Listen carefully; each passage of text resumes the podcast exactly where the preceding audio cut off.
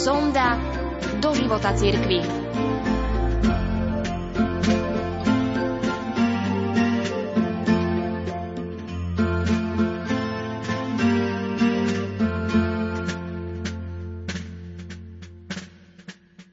Dňa 14. februára sa vo všeobecnom liturgickom kalendári slávi svätý Cyrila Metod. V našej partikulárnej cirkvi si ich pripomíname 5. júla. 2. júna 1985 daroval pápež Jan Pavol II cirkvi encykliku Slavorum Apostoli, Apoštoli Slovanov. Napísal ju na pamiatku evangelizačného diela svätých Cyrila a Metoda po 11 storočiach od smrti svätého Metoda. Touto encyklíkou chcel oživiť spomienku na apoštolské zásluhy a obrovské dielo, aké vykonali dvaja svätí solúnsky bratia na poli evangelizácie. Tiež podnieti cirkev, kresťanov i všetkých ľudí dobrej vôle, ktorým leží na srdci svornosť a jednota Európy, aby prijali za svoj a zveľaďovali ekumenický odkaz prameniaci z celého ich života a apoštolského diela. Túto encykliku ktorá s istým časovým odstupom nadvezovala na vyhlásenie svätých Cyrila a Metoda za spolupatronov Európy po boku svätého Benedikta 31. decembra 1980 je hodno vziať do ruky a zalistovať si v nej aj počas týždňov modlitieb za jednotu kresťanov. Oni sú totiž duchovným mostom medzi východnou a západnou tradíciou.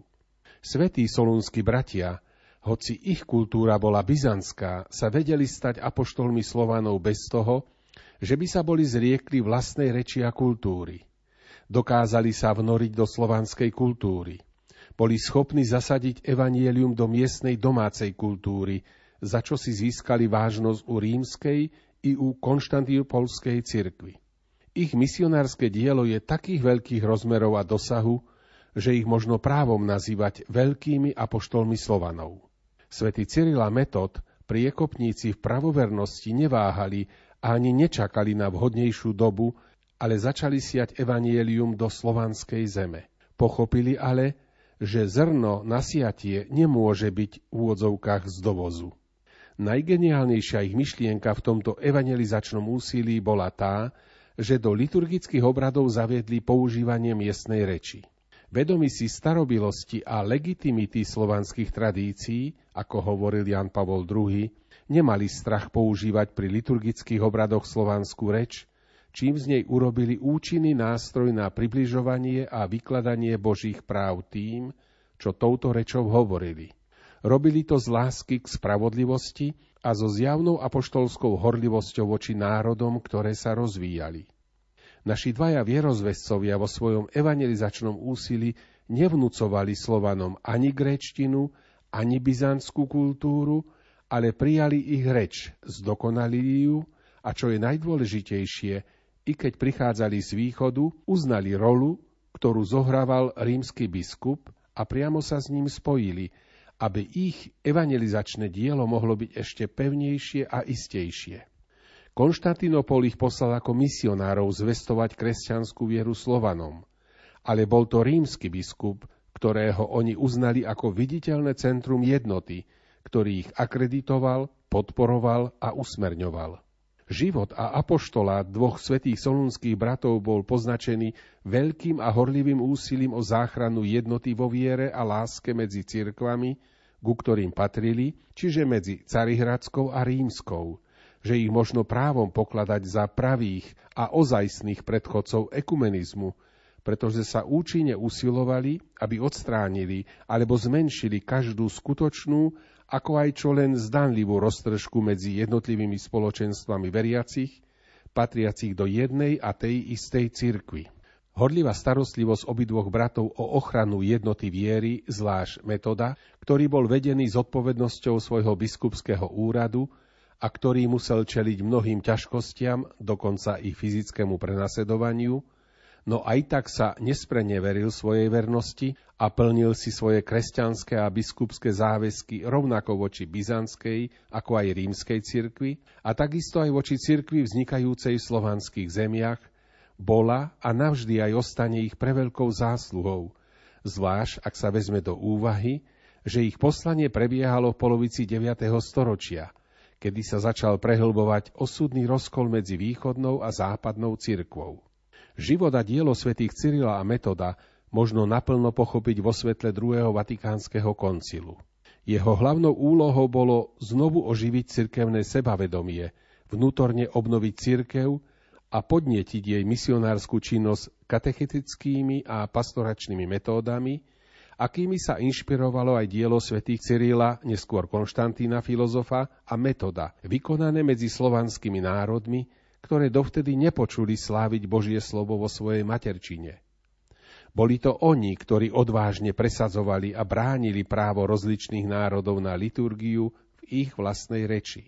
Títo dvaja svedci si dávno pred nami uvedomovali, že každý človek, každá reč, každá kultúra a každý národ majú svoju osobitnú úlohu, poslanie a miesto v tajomnom Božom pláne i všeobecných dejinách spásy. Preto neváhali ohlasovať evanielium v reči, ktorou hovorili ľudia tam, kam oni Božie slovo prinášali.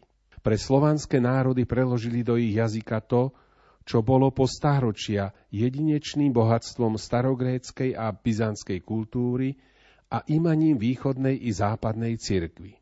Vďaka tomu, že prispôsobili bohaté a jemne vypracované texty byzantskej liturgie slovanskému jazyku a vyjadrovaniu, čo za svojho času schválili a odobrili tak rímsky biskupy, ako aj carihradskí patriarchovia, sa mohli začať aj Slovania cítiť a považovať spolu s ostatnými národmi za potomkov a dedičov sľubu daného Bohom Abrahámovi.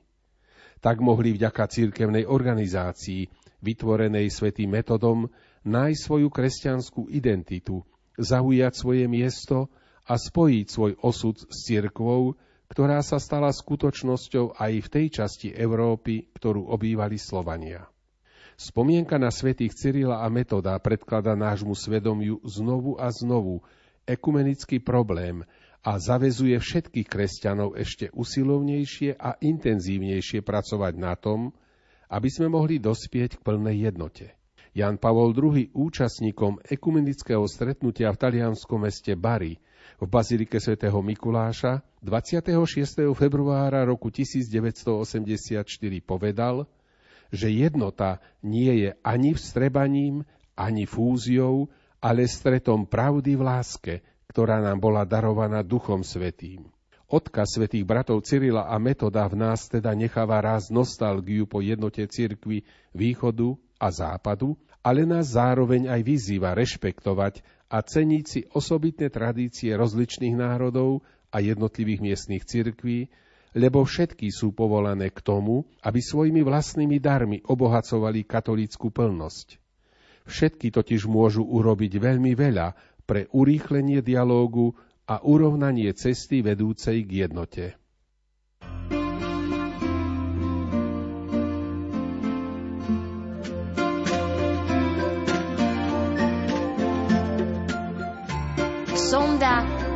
života cirkvy.